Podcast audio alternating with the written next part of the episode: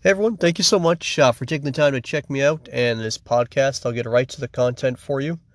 Uh, this topic is something that uh, came to me while I was working on some ideas for my podcast, uh, side hustles and life in general, and it was something that I kind of learned when I worked in sales in different environments.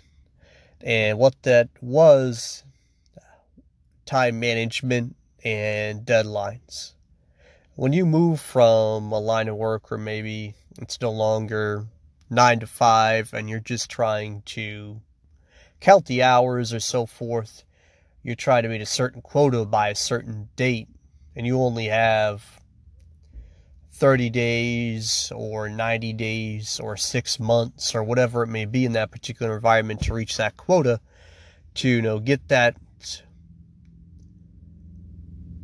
bonus or save up a certain amount of money to move on to making you know your next investment purchase or to maybe even try to be realistic about scaling your side hustle or personal brand.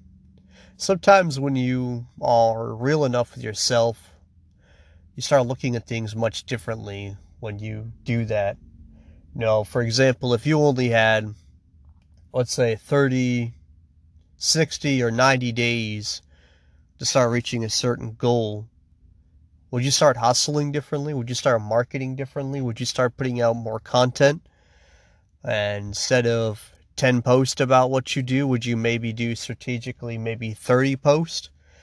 You know, if you have an e-commerce business and it's kind of slacking and you got 100 items listed, maybe you need to start listing 150. Whatever it may be,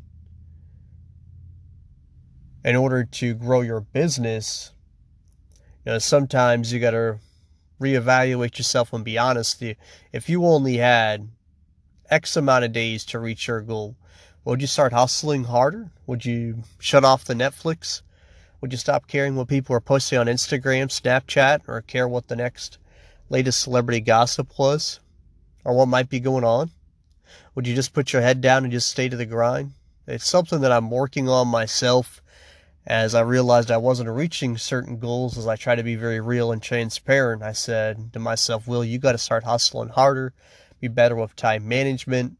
If you want to start realistically reaching these goals in the next 30, 60, 90 days, or a year, because if I keep on doing the same thing that I'm doing, I'm either going to be stagnant, fall back, or know, maybe by a lottery lucky win streak, maybe I might see some growth. But realistically, I'm not going to.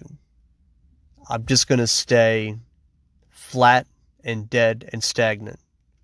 So I say this food for thought because I know there are some people that listen to my podcast that have personal brands, they're entrepreneurs, they have side hustles and something that, you know, we're all working towards, whether it be a goal and trying to grow in our personal, business, spiritual life. So, I can't say this enough. Thank you again so much for checking out this podcast, this content. Really do appreciate it. I appreciate anybody that shares it and leaves any reviews on it.